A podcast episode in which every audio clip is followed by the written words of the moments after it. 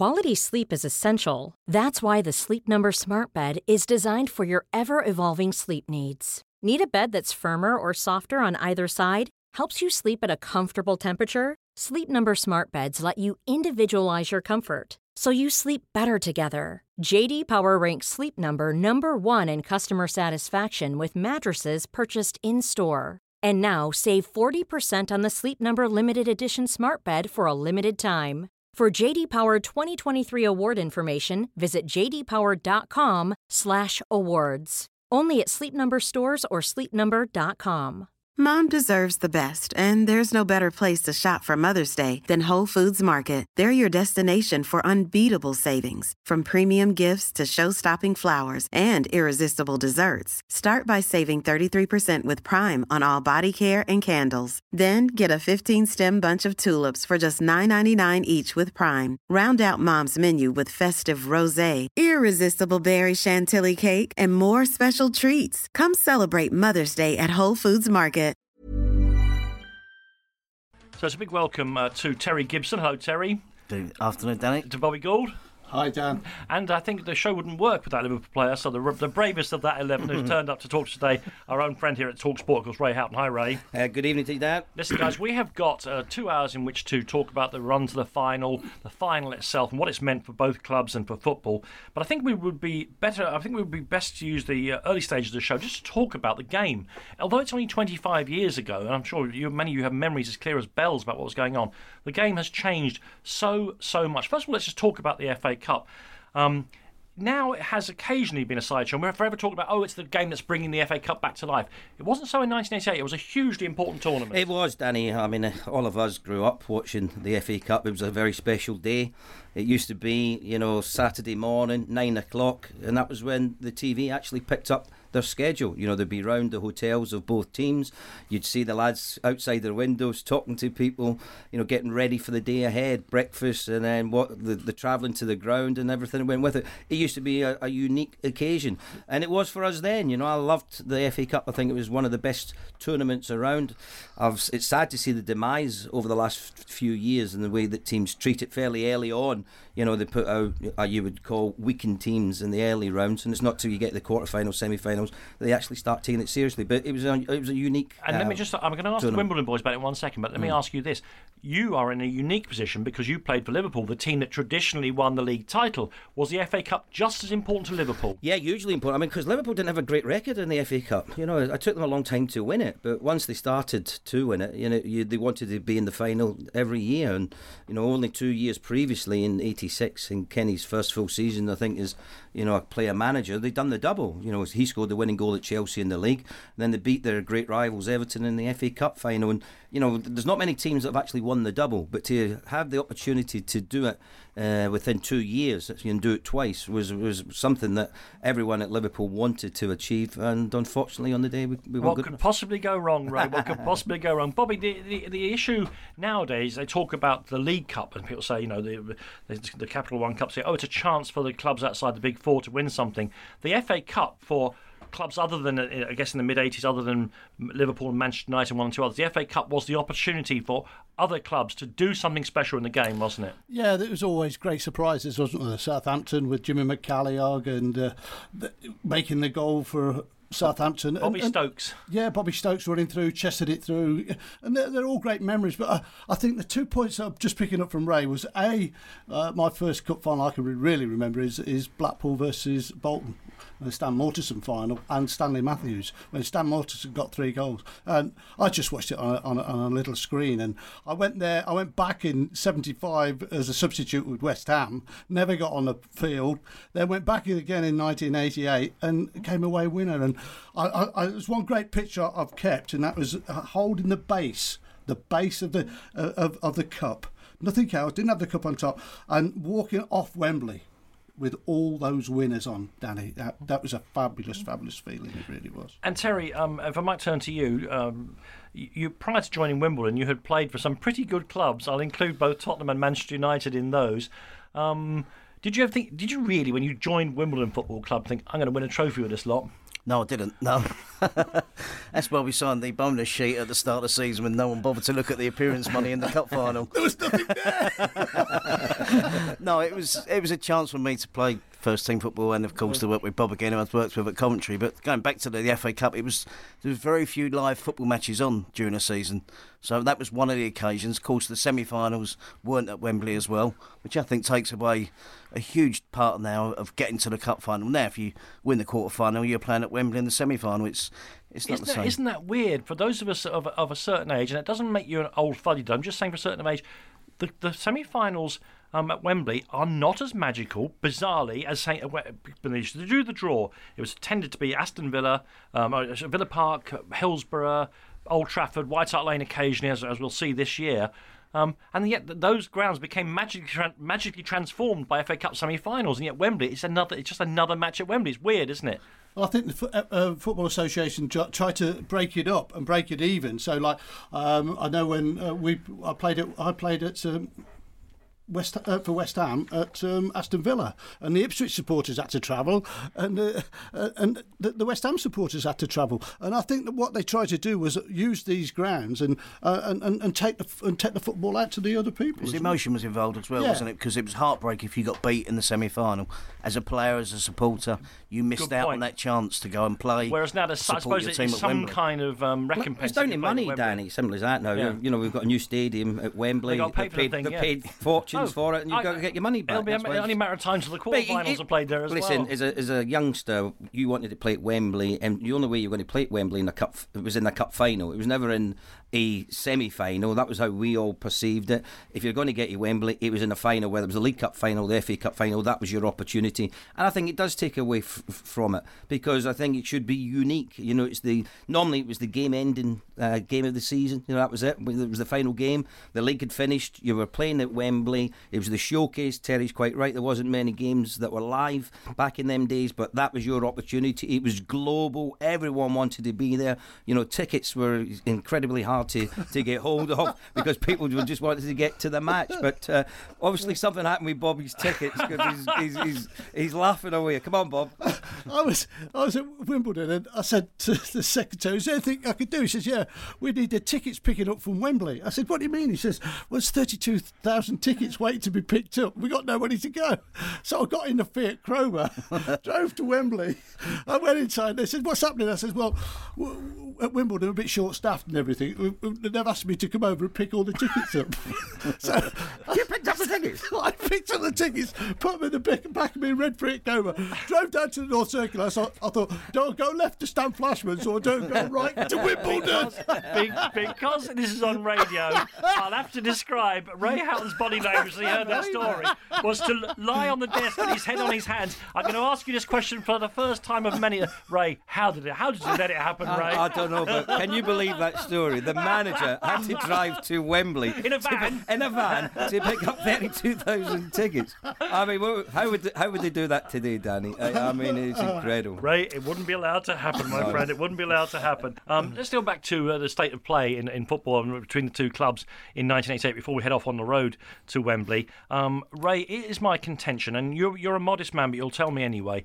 There have been more famous Liverpool teams um, and more famous uh, collections of Liverpool players, but my recollection of that team in 1988 is that given what you were up against in the league that year, you won the league by nine points, you romped away from that league, and you were by far the best team in this country. Yeah, we, that year we were very good. I mean, I came in the October. Yeah. Um, now, the two signings that really transformed Liverpool, I thought, was in June when they brought in Peter Beardsley and John Barnes. And I Not think, bad. Well, see, Liverpool never really played with like a winger like John Barnes. They had like a Steve Heighway, Ian Callaghan, and players of that ilk. You know, they're really good players, but they weren't really ones that did what John could do. Uh, which was attract two or three players, and he had the ability, left foot, right foot, to go past them his, his body strength was incredible. If you've seen him in training, Dan, he was he was unbelievable, and he was like that uh, in matches. He was uh, the player of the year uh, that season. You know, the players' player of the year. He won every trophy that I think there was to to win, uh, and he was just a different dimension. He gave us something that you know we just probably Liverpool hadn't had like that before. Um, so yeah, he was a special player, and I'm often asked who's the best player you've ever played with and it was John Barnes for two years. He was just untouchable. He was that good. Um, Peter Beardsley dropping off. You know, talking about players now when you play 4 4 2 or 4 3, whatever. Peter used to not play as an out and out striker. He used to drop off and come a little bit deeper between uh, John Aldridge in the midfield and link up the play in there. Uh, great awareness, you know, he had a ma- magical brain. And then midfield, I mean, Ronnie Whelan wasn't in the team that, that year. Ronnie was out. Jan Molby wasn't a starter, you know, in, in the middle of the park. You had Steve uh, McMahon was kind of super regular. He was there the whole Stevie time. was there, Nigel Spackman, um, you know, and there was others. Craig Johnston, Ad came and, and Craig had, uh, had had gone on to the substitutes bench at that stage. So it was just an incredible time to come to the club and the football they played that year. That's what I remember. I think they went 29 games unbeaten uh, that season. Uh, my first game was uh, we played Luton away on the the all weather pitch there. Um, we won 1 0 Gary Gillespie. Then my me- next game that I played or came on as a sub was actually against Wimbledon.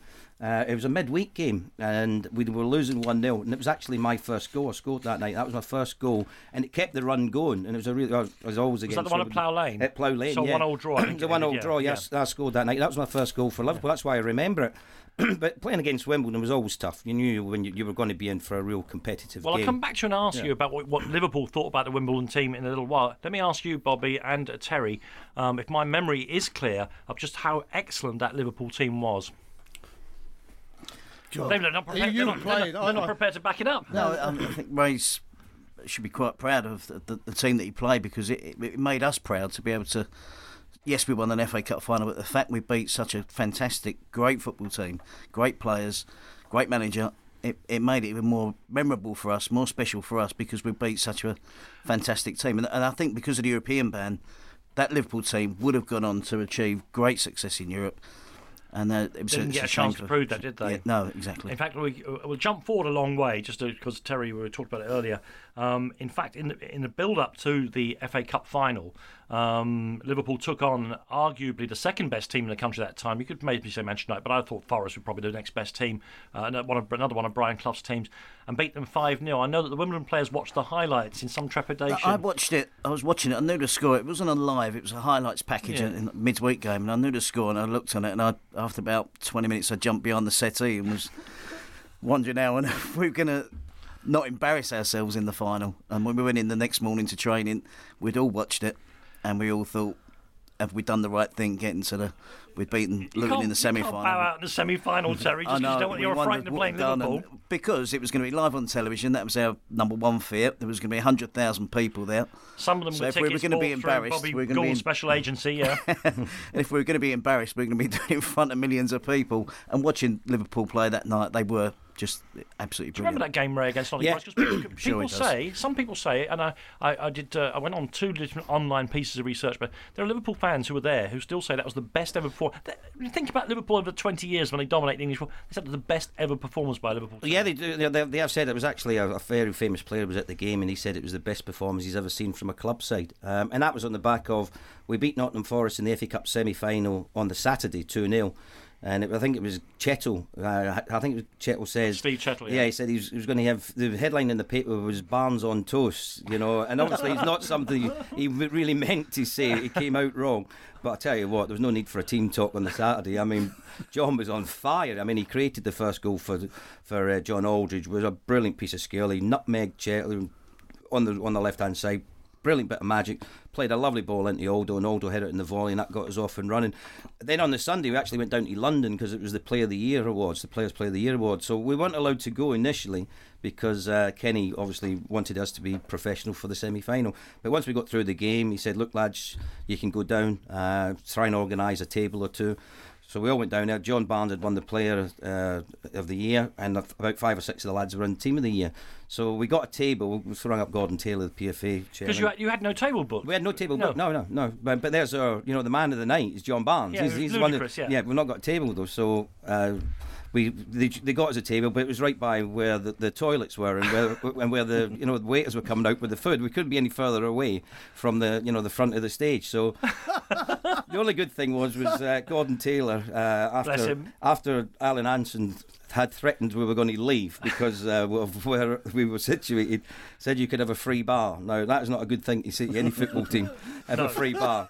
So there was a few bottles of Bollinger produced quite early on, and, and the uh, PFA was several thousand pounds yeah, down by the end of the one, evening. one or two down. But we went back that the following morning, the Monday morning. We went back. We trained. Uh, we stayed in the hotel that night. Played the following night, the Tuesday, and we played some special football that night. It was just everything came together uh, for that particular match. It was just a, a, joy to be in. You know, when you try things yeah, and everything comes off, it was just one of them rare occasions that everything you wanted to do came off and the goals that we scored. I, I think I got the first.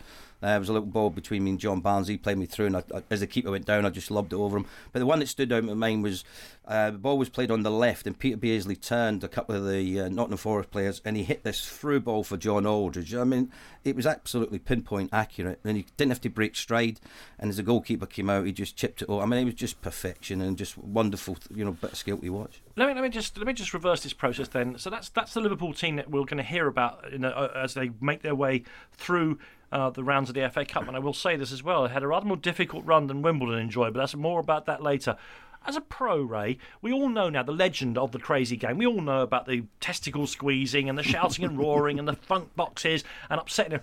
What did the pros think about that Wimbledon team as it rampaged its way through the, the leagues? Well, listen, you know, you, we, we all knew about the hijinks that was on at the club and, you know, the burning of the suits and the newly lads that came in and what you had to do. We all knew about it. It was it, listen. At every club, you need your jesters. You need the people that can break up training and you know do something about a bit mad. Uh, but one thing you knew about, there was a commitment you know there was a real commitment between the, the staff and the and the players. There was a togetherness that, that really came out in matches. You know there was no what you say star name. There was no one that was out there saying look at me. It was all about the sum total of the parts, which was the the squad itself. They worked extremely hard for each other. They played to their strengths, and they got the, the well he Bobby to my left here got the very best out of each and individual player, and that in itself is an art. That's what a manager has to do. You, within the, the squad of players you've got, you have to get the very best out of them. That's your job as your manage, as a manager, and he certainly did that. Ignoring the style of play because there's no right or wrong way to play no, football. No. Do you think they took the physical stuff too far?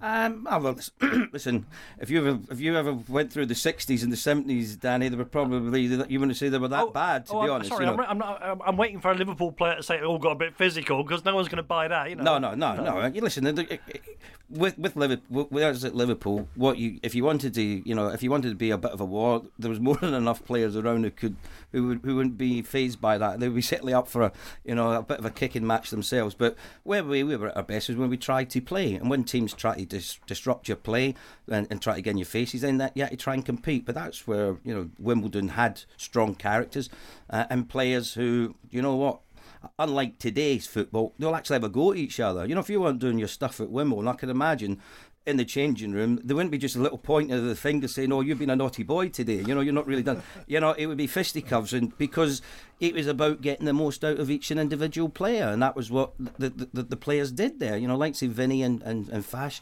you know, their job was not only to play well on the pitch, but rile the players up both on the pitch and off it to get the very best out of them. Quality sleep is essential. That's why the Sleep Number Smart Bed is designed for your ever evolving sleep needs. Need a bed that's firmer or softer on either side? Helps you sleep at a comfortable temperature? Sleep Number Smart Beds let you individualize your comfort so you sleep better together. JD Power ranks Sleep Number number 1 in customer satisfaction with mattresses purchased in-store. And now save 40% on the Sleep Number limited edition Smart Bed for a limited time. For JD Power 2023 award information, visit jdpower.com/awards. Only at Sleep Number stores or sleepnumber.com. Flexibility is great. That's why there's yoga. Flexibility for your insurance coverage is great too. That's why there's United Healthcare insurance plans. Underwritten by Golden Rule Insurance Company, United Healthcare insurance plans offer flexible, budget-friendly coverage for medical, vision, dental, and more. One of these plans may be right for you if you're, say, between jobs coming off your parents' plan, turning a side hustle into a full hustle, or even missed open enrollment. Want more flexibility? Find out more about United Healthcare Insurance Plans at uh1.com. Mom deserves the best, and there's no better place to shop for Mother's Day than Whole Foods Market. They're your destination for unbeatable savings, from premium gifts to show-stopping flowers and irresistible desserts. Start by saving 33% with Prime on all body care and candles. Then get a 15-stem bunch of tulips for just $9.99 each with Prime. Round out Mom's menu with festive rosé, irresistible berry chantilly cake, and more special treats. Come celebrate Mother's Day at Whole Foods Market.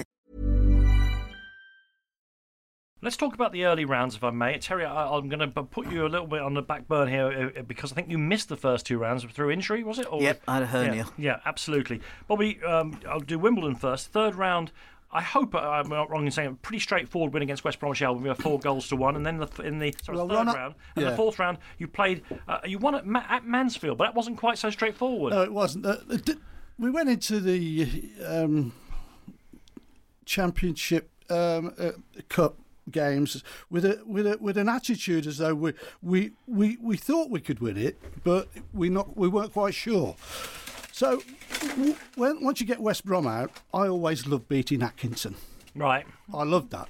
Yeah, I really enjoyed getting at any of his team and kicking them off the park. Why, Bobby? Why, Because why, why I- Ron particularly? Why Ron particular? He had the, he had this suave way about him, and he, he was really suave, and he, he was he, he was up there. He was always bouncing, and I loved his character. But I liked to beat him because I, lo- I always liked to his um, after after the game when he went when in the press conferences, you know, and the challenges that were thrown out to him.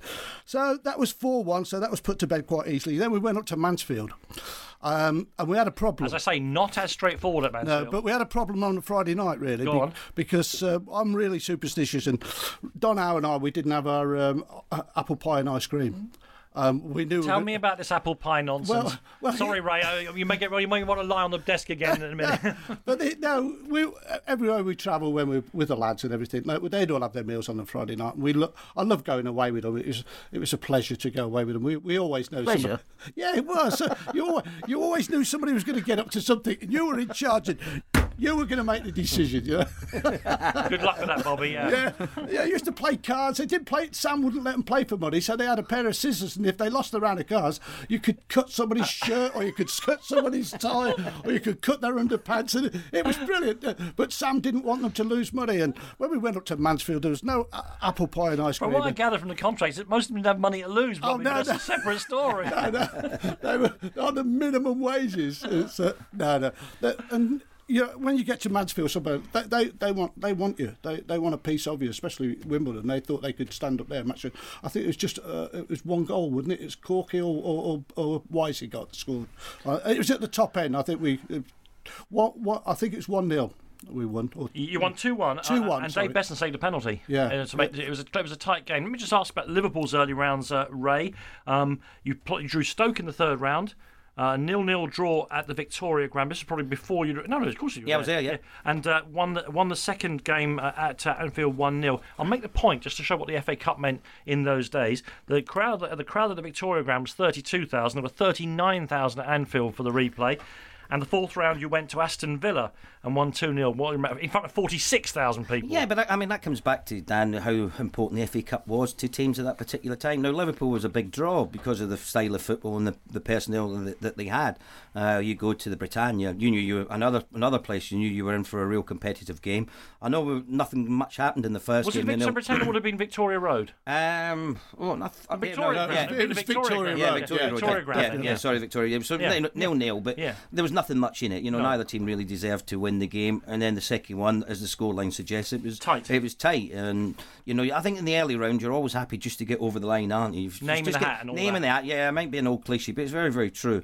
And then Aston Villa, you know, were a decent side at that stage as well, um, and we knew that was going to be competitive. But a two 0 victory was comfortable enough. Barnes and Beardsley. Yeah, you know, Barnes and Beardsley. And when, as I say, when you had them two lads in your team, you're always in with a chance of, of scoring goals. I mean, Peter and John, I think, got into the 20s that season. Alongside John Aldridge, you got 29 or 30 goals. So it just showed you the number of, of goals that were in that side. Let's talk about the fifth round. I'll start with Wimbledon.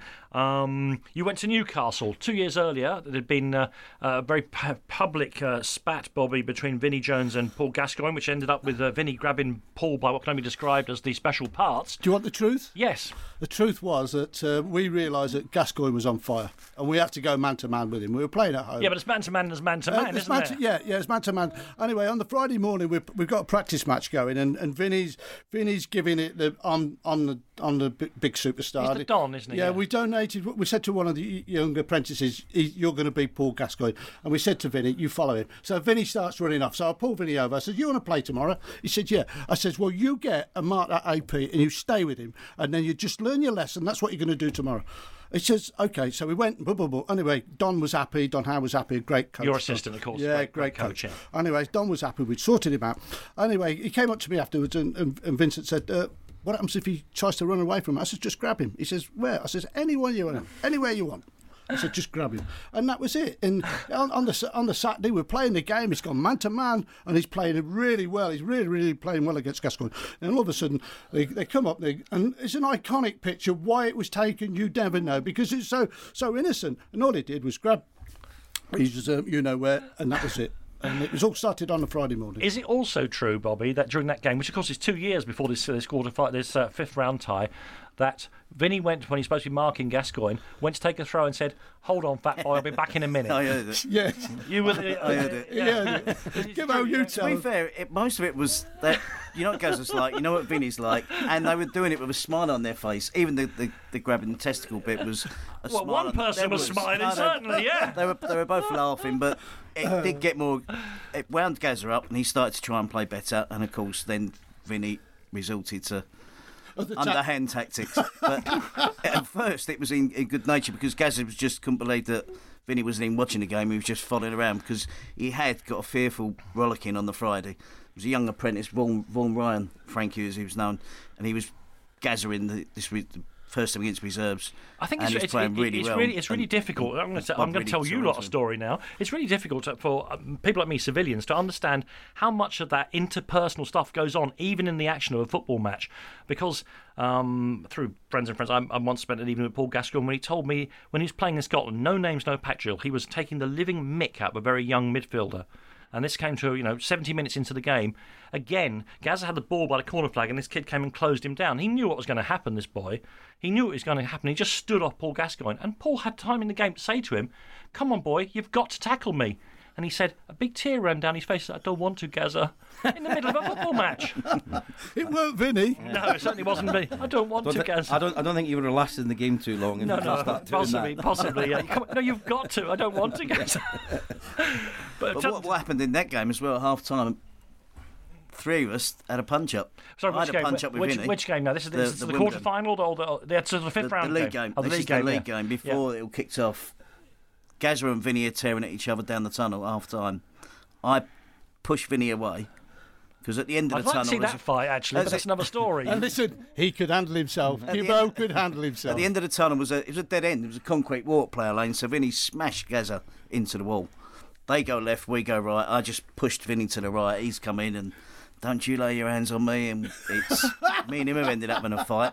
Bob's dragged us into the toilet area, the showers, and asked what's going on. And it kicked off again. And the three of us all ended up on the floor. We got studs on concrete floor, and I've got to be honest. That second half, I, I didn't particularly want to go out and play because I'd copped a couple of right-handers, give them that one, been rolling around on the You floor. ruffians! You ruffians! you. And, and, and Bob blames me.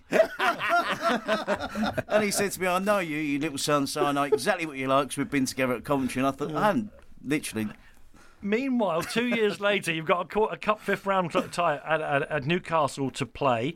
I know that Laurie Cunningham, who had brought in, an, an excellent and brilliant player in his time, um, had also he came on and, and made his debut in that game. It, it- it was all kind of weird at St James's Park because they were rebuilding the ground and you were changing a porter cabin.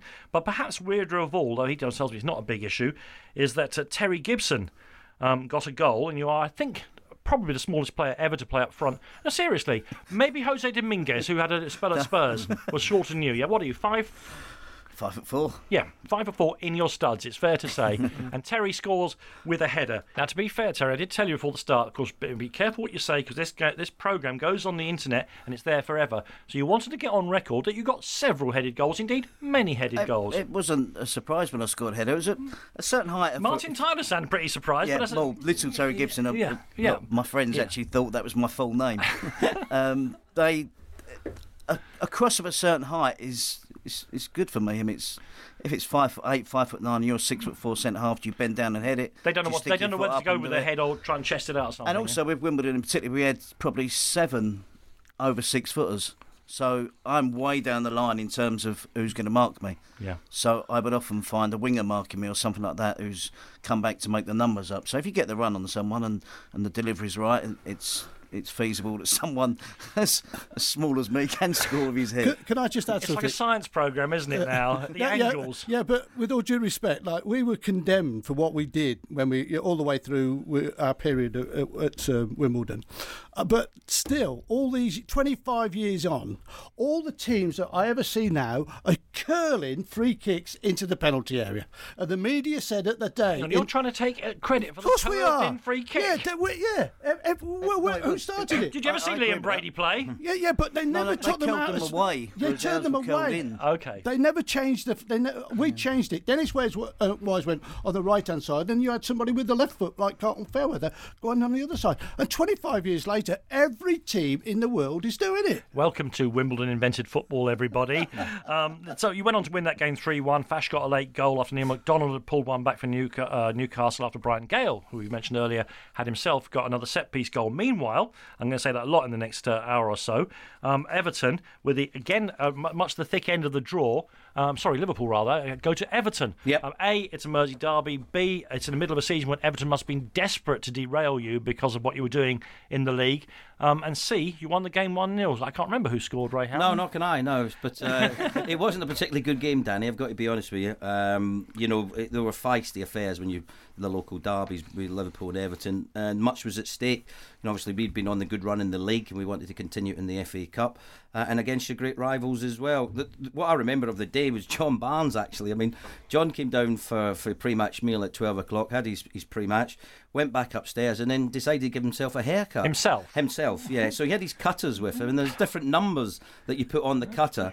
And John unfortunately put on the wrong one, so ended up he came down. He was, he was nearly bald. I mean, he went from this near on, you know, like afro Afro, afro, hairstyle to nearly nearly bald. So when he came down, well, we were in hysterics. I mean, we've not seen anything. I've never seen Barnes with hair that short before. So we said, "What happened?" And then he went into the story. I put the wrong number on. And once I started, that was it. He said, "I couldn't. I just had to take the lot off." So that was us, and it eased us into the game.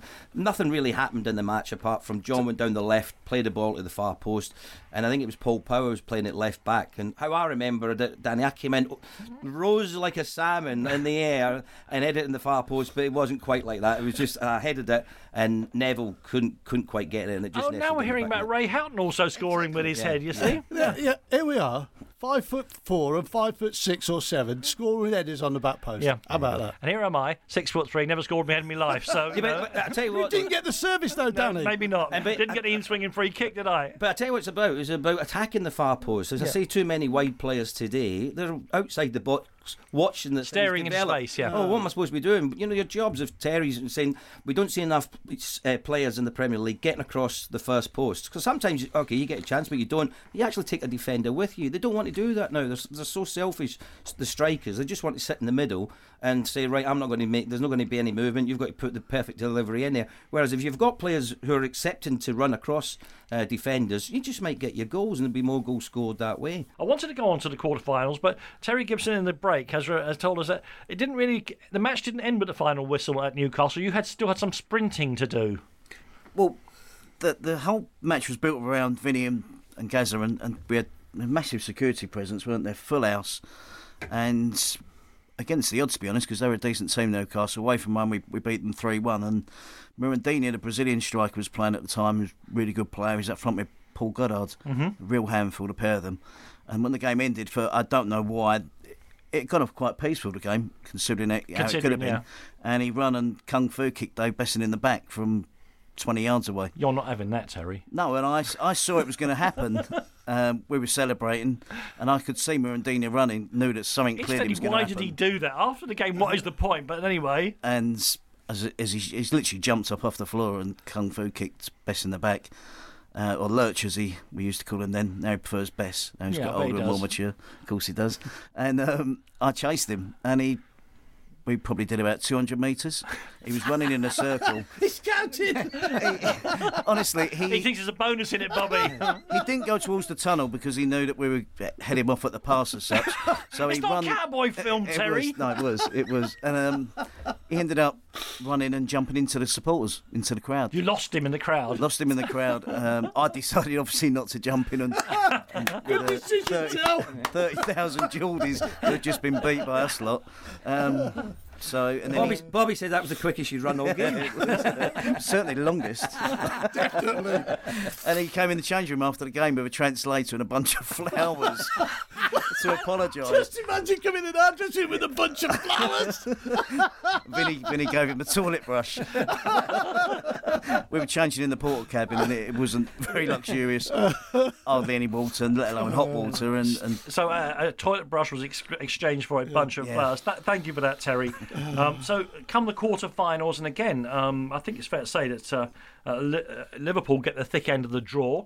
Um, Ray, you go to uh, to Maine Road to Manchester City, um, but you are you know you are the dominant team in English football, and that day it really showed. Yeah, it did. We played really well that day, Danny. We got to. I got the, the goal, and I think after half an hour. About was- half an hour in Yeah, scored, we gave yeah. us a, a good start, but it was the second half performance. We completely dominated the game, and uh, Peter scored, Craig Johnston and, and John Barnes got a late Yeah. goal just to seal it. But four 0 and it was a four 0 game. You know, sometimes you're fortunate in matches. That day we weren't. We were the dominant side, uh, and City had no complaints whatsoever. And it, you know. It was a big game. That's when you really start eyeing up Wembley. You know, once you get to the quarterfinals, you know you're only two games away. You know, one game away really. You're in the semi-final. You win that, you're at the final. So we were thinking to ourselves, this is a great opportunity. Having done so well in the league, we've nearly won the league at this stage. You know, we were 29 games unbeaten in the league that season from the from the start. So we knew we had a real chance of maybe doing the double. So it was very important, a huge game, and a good win for us. That takes Liverpool through to the semi-final. We'll hear about in just a, a- a short while.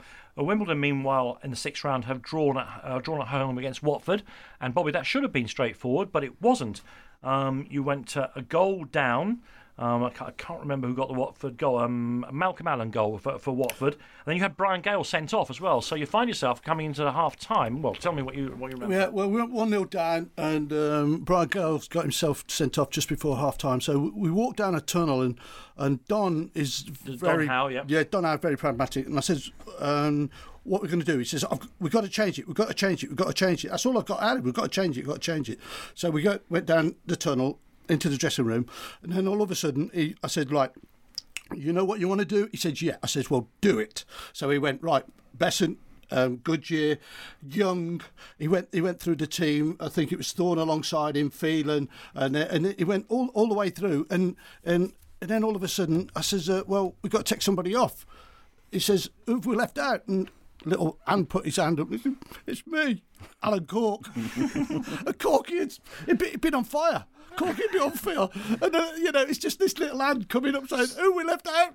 Me. And it was, it was just so brilliant of Don to think and what we wanted to do. Where we, and at that, as a fact, manager... you- brought on a centre back to replace a striker, Yeah. and still and, and still had, went, Uh, went uh, for the game. Yeah, but, and, and we and like I didn't re- realise what was going on. All of a sudden, Don was very boof. We knew, and that was it. We came. We won two one. I think Fash Fash, Fash got one um, earlier. All the, Eric Young got the equaliser. yeah, Eric Young got the equaliser, and Fash got the winner right at the end. That's, But that that's that's uh, you know that's where the FA Cup or that's where somebody with a football brain, you know, and you just you let them take that take over because they've got that they've got that forward thinking. Okay, listen, that takes you both to a semi final. Semi final, the four teams that get through are, um, rem- remind me, uh, Luton Town are, are one of them. Who are the others? Wimbledon, of course. And then arguably the two best sides in the country, um, Nottingham Forest and Liverpool. Now, of course, when you're asked by the people on ITV, um, who do you hope for in semi final, you say, oh, well, it'll let it fall where it may. You must have been hoping, you two, to avoid either Liverpool and Nottingham Forest, surely. Be honest. Of course. And Luton, the same. Luton wanted us, we Yeah. wanted Luton. We wanted to avoid Liverpool and wanted to avoid Forest. So it was the, the dream draw. Just listening to Ray's draw, I can't believe Well, of how fortunate they, we were to all well, the way they, through. They just to, seem to play. Uh, to get games where we thought we, we, we more than half a chance. Then when you look back at all the, the, the rounds, And I think there was a mood in the. Fancy You may. I don't know if you remember this, Ray, but there, may, there was a mood definitely in the country that what people wanted was a Liverpool Nottingham Forest final. Yeah, I think they did, yeah, because obviously Forest were a very good side. Um, you know, Brian late- Clough had never won the FA Cup. Well, the late Brian Clough was the manager. We know how important he was to English football, but it gave the other two teams a chance. You know, Luton and, and Wimbledon were now looking at the prospect of, of going to Wembley, and that was absolutely fantastic for them. But take nothing away from what you know both teams have done, both Luton and Wimbledon getting to the to the semi final. You know, Bobby's just talking about Watford, 10 men. But you know what? As, as much as Don's changed, Don Howe's changed it with his tactics and his foresight to what to do at half time. But I tell you what, you need courage to go out there and actually perform it when you're down to 10 men and you're a goal behind. To go and win it, that takes some doing. You know, you might have. eh, Sometimes you think you can get away with a 1 1, maybe get a replay. You'd be delighted because you're back to 11 v 11. But actually, to go and win it in the second half, score two goals, and not give up too many chances, you know, that's, that's about spirit and that's about attitude and it's about commitment. And that's epitomised Wimbledon that season. Used, used to play with 10 men quite a bit. Yeah. Were you ever sent off? Of course. Thank you. Let's talk about the semi-final then between the two outsiders for the tournament, Wimbledon and Luton. I guess in uh, because it, the, the two sides were situated where they were, the, the match was played at White Hart Lane. Um, I don't know how proud you are of this statistic. It was the lowest ever crowd for an FA Cup semi-final um, because the lane wasn't full. What do you remember about the game? oh, it was before the game. Oh, go on. I decided. Sorry, every question you ask Bobby is, is before the game or something happened at half time. no, uh, no, we. I looked at Don and I said, do you, "Do you want a pre-match meal? Do you want a big hotel?" He says they couldn't handle it. I says, "Okay." So I tell you what, I says, "We'll have the lads that live south of the river, and they'll go in the minibus with me, and those that live north of the river just drive up, drive up to the White Hart Lane."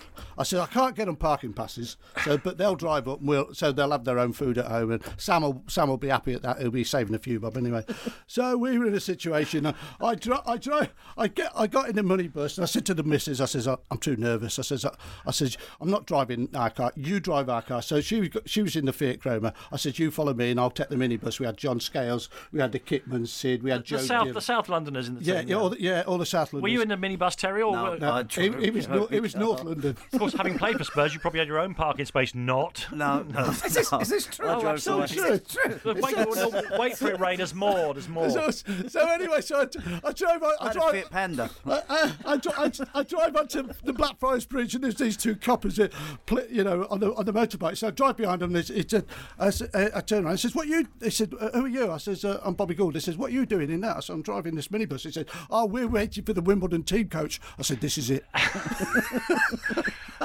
Right in thinking though that the players, the Wimbledon players who come to the semi-final of the FA Cup in their own cars, the nor- ones who live at north of the river, Yeah. couldn't get into the very tight car oh park no, they had to park outside. They had to find parking spaces in the street and walk to the ground. Yeah. yeah, yeah. So anyway, so anyway, so and then the, anyway, the coppers get in front. So I'm driving, the, I'm driving the minibus.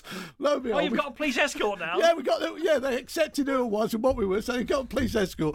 Drive to White Hart Lane, and then we get into the go into White Hart Lane. It's that just one that little road with a pub on the right. Bill the. Nicholson Way. Yeah. Yeah, yeah. So, so all, of, so all of a sudden, like, so I'm, I'm driving into the uh, car park. And this is Jobsworth. And the Jobsworth goes, "Stop! You are, you can't, you're not coming in here with that." I says, "Why not?" He says, "Well, it, we're waiting for the Wimbledon team coach." I says, "This is it." He says, "No, it's not. It's not a coach. It, it's a minibus." I says, "Pal, if you don't let me in," I says, "There's no game." He said, "What do you mean?" I says, well, "I've got the kit, I've got the boots, I've got everything. And if you stop us from going in there, we." No, fo- no football game. Are you taking that responsibility? So we just drove in. But that was normal. And but I remember that day I was stuck in traffic, and I know the area well because it's one of my old clubs. So, and I was thinking, perhaps this ain't a great idea because we did have a great big squad. I don't think we were even taking a second goalkeeper. People didn't that back in those days. And I'm thinking, what if Dave Beasant breaks down? What if he gets stuck in traffic? Um, we're rushing around before kick-off trying to search for a keeper. It What did you do for home games? Uh, did you did you drive to the to the ground and then Yeah. that was it? Yeah. I mean, in Liverpool we used to we used to go to a hotel Yeah, and have lunch it there. Leave, you had to started. leave your cars there. and then- Swanky. And then someone would drive your car to the ground and you'd get on the coach. the coach would be everywhere. A minibus for the semi final. For half the team. And your manager's driving. the manager's driving With the bus. 30 and the 30,000 police sit- escort. He must have looked and went, Who? Bobby but Gould also- is driving But don't the forget, minibus. and behind the minibus, because it's a procession, you've got Mrs. You've got Marjorie Gould at the controls of the Skoda or whatever it was. There's a Fiat Croma. with twenty thousand cup final tickets. no, no, no, no, no, no. We only had 10,000 for the semi final. How did the game? How did the game go, lads? Um, We we absolutely tore into them and missed chance after chance. I was guilty of missing one. Fash missed one. We just it it appeared it was be one of those days where Yeah. we were going to cock it up. To be honest, we we were a much better team. They broke away and went one 0 up, and we were we were blowing it. And uh, luckily it all, it all changed around. But uh, Dennis Wise got a, a, a He got a the winner. kung- He got a kung fu kick, didn't he? Uh, Right? oh, yes. it, no, it was a two-footed Yeah, challenge two on the ball On the ball. to score the, the I've winner. never seen anything I got fouled for a penalty. And Fash got the penalty. Um, Was it a foul?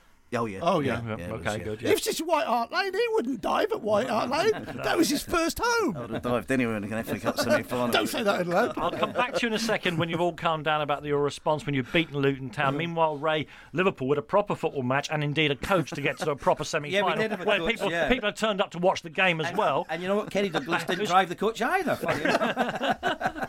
So Liverpool take on Nottingham Forest at Hills, uh, Hillsborough. Of course, uh, uh, I- I- we should make the point exactly a year before they did exactly the same match with Yeah. much worse consequences um, that we, as we all know yeah. about now. Yeah, it it certainly was, Danny, and it was odd because uh, Liverpool were the better supported team of the two. You know, just talk, you were talking about you know the crowds that Liverpool used to get for home matches, and they put Liverpool in the away end, which to this day still you know bothered me. I was thinking, well, why aren't we in the big area? You know, why is the Liverpool fans not in there? They've got the most support.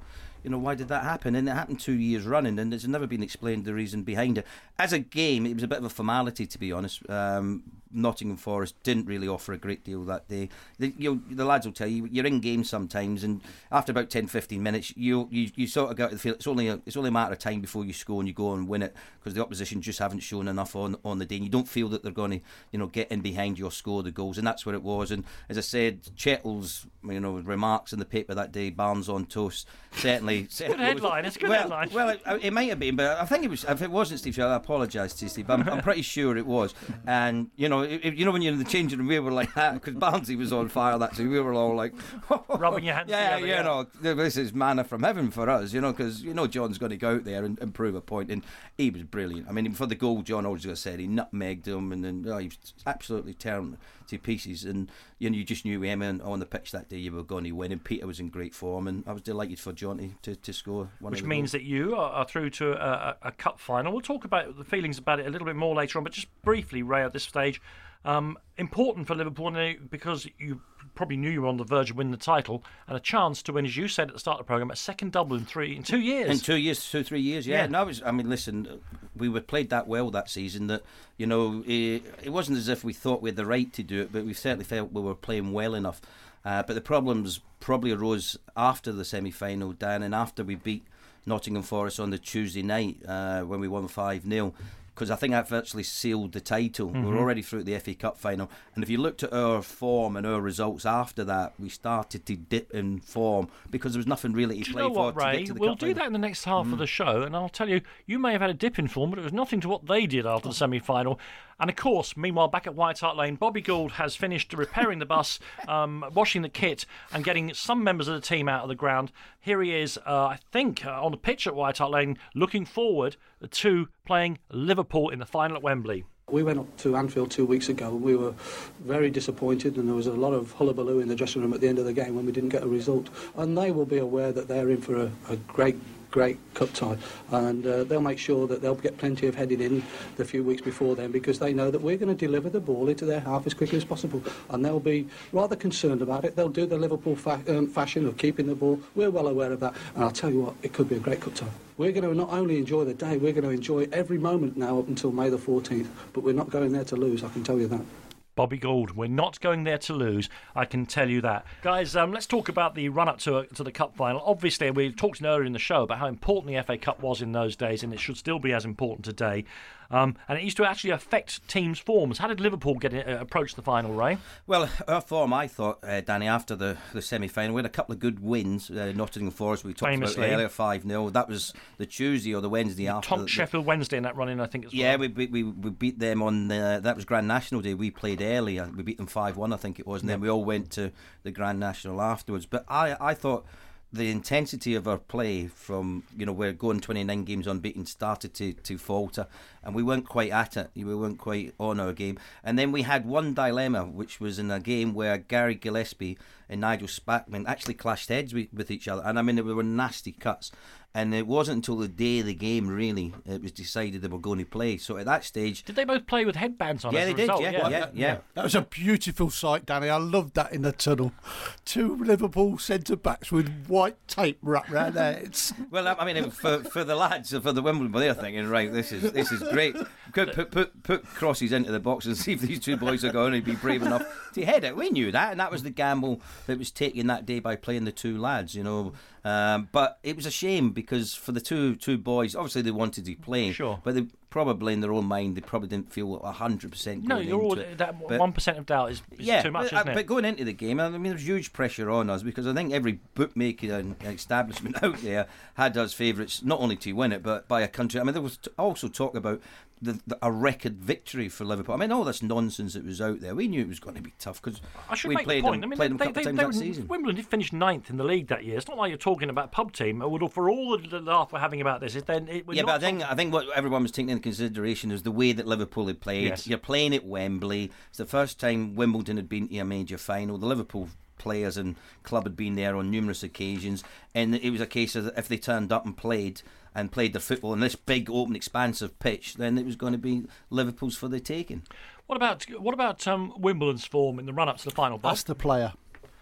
I understand you were brilliant in the run up to the final. I, I- I- I was never brilliant, but I did nick a few goals in the run to the cup final, and I was under pressure to, to keep my place because I'd had this hernia operation after the second round. Uh, up until the second round, I'd missed, and then my other hernia had gone. The other the other groin had gone, so I couldn't. It was great for me. I couldn't train, just play games, and then in the games I was picking up other injuries as well. I'd, I'd strained my medial ligament in my knee.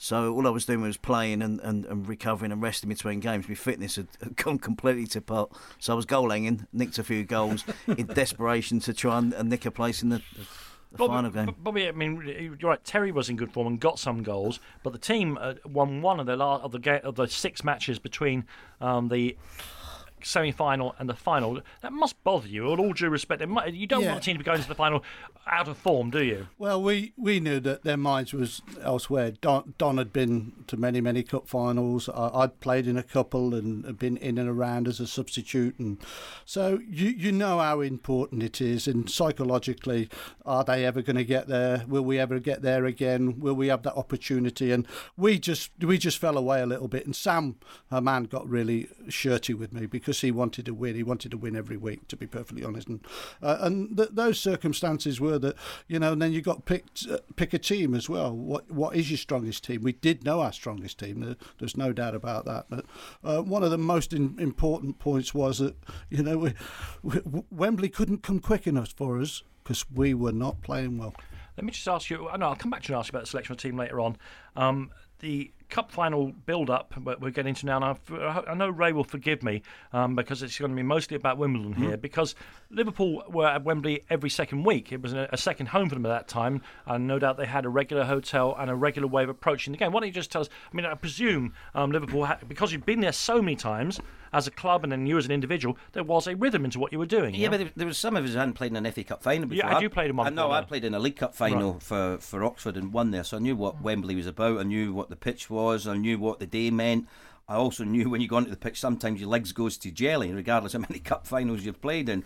You know, you're, you're out there, and it was going to be a massive day. Also, as I said, the pressure of the fact that we'd won the league at that stage, we were on for the double. Uh, everyone was expecting us to do it quite comfortably. So I, think that night when the lads went to bed uh, the night before the game, you know, there was still a bit of trepidation around. As well as we played that season, our form wasn't great, as I say, going into it. The concern over Gary Gillespie and Nigel Spackman, whether they're going to be fit or not to play in the game. And one thing when you play Wimbledon, you need everyone, you know, who can defend and defend well because you know. I use the phrase, plays. you need them fighting fit. Well, you? you need, you know- you know the, the balls are going to be delivered into the box. You know you're going to get plenty of crosses. There's going to be aerial challenges, and you've got to be ready for it. So we had to make sure that the two lads were ready for it. Both of them said they were up and, and willing to play. So then it, it got a little bit easier as the day went on for the game itself. But there was a huge pressure on us to to, to win that match. Right. Well, meanwhile, back across the city, um, uh, Wimbledon's preparation, less practiced, of course, than, than Liverpool's, is uh, unlike anything ever in the build-up to an FA Cup final. Let, let's start with the things that you that are traditional. You went to Abbey Road, um, to uh, Studio A, where the Beatles did their thing, and you recorded um, one of the least well-remembered uh, football records of all time. Do you remember what it was? Can we sing it? Yeah, go on, No, then. no, No, I can't. can't sing it. No. What was it called? Can you remember that? No, but We are Wimbledon or something. we are it was quite slow, wasn't it? Wimbledon. We are It was dull. It Wimbledon. was pretty dull. Yeah, yeah. Okay. that's, that's all I know. Classic. Yeah. no, I mean we were the, the crazy gang as such, and we should have had a, a, a, a decent record Yeah. that reflected our personality and character. And Liverpool had the, the, the, the best video and best song going, didn't they? Was it the Anfield Rap? Oh yeah, that was Craig Johnston's. Yeah, uh, we should have had something- did it. Was Well, that, actually was, wrote that, was that that year? Yeah, Yeah. and Craig wrote it. Oh, yeah? Yeah, Yeah. wrote it. We got. I think we got to number three, and Yeah. you I think they only sold three copies. but no, I mean it, it is a spe- that's all part of the build. Yeah, isn't it? yeah, you know, that- that getting was- your that was Wasn't something about your suits because I remember was Yeah, that was about your Fashanu. Yeah, Fashanu. His, his agent was. Um, it's all coming back to Oh, Ray Eric now. Sorry, Eric Hall. Eric Hall, monster, monster. Anyway, so Bubbler. so we, they, I set them out there, and I said, right, you could you go, go and do it, go and do what you want, and this is let the players enjoy it. So the monster came in uh, on board. So we all got club suits. There's only one with a waistcoat, John Fashanu. Yeah. the same, the same Eric Hall, the same famous football agent Eric Hall, who the first time he met me on the radio and live on radio said, "Danny, some people are built like Greek gods. You'll be like a Greek restaurant." So yeah, but that was I had a press. We had a press day which I'd never had before. We all, that everybody came to Plough Lane and they could interview everybody except Dennis De, Dennis Wise. Nobody could talk to Dennis Wise. I got old monster. I said, "What's that?" He said, he, "I'm his agent." I said, "So why, why can't he talk to the press?" He says he's um, he's got an exclusive with the Daily Express. I says, "Nobody, but nobody's got an exclusive here." I said, so I ripped into uh, uh, Eric, and, and I said to Dennis, you've got to talk to the other people because he just thought he was exclusively for the Daily Express. you, you, you, you went to, and trained on the pitch at Wembley on the No, Thursday. okay, okay, Danny. Like I, I, I went to Wembley with in 1969 with Arsenal. We walked up the tunnel. They'd had the Horse of the Year show. The pitch was a disgrace.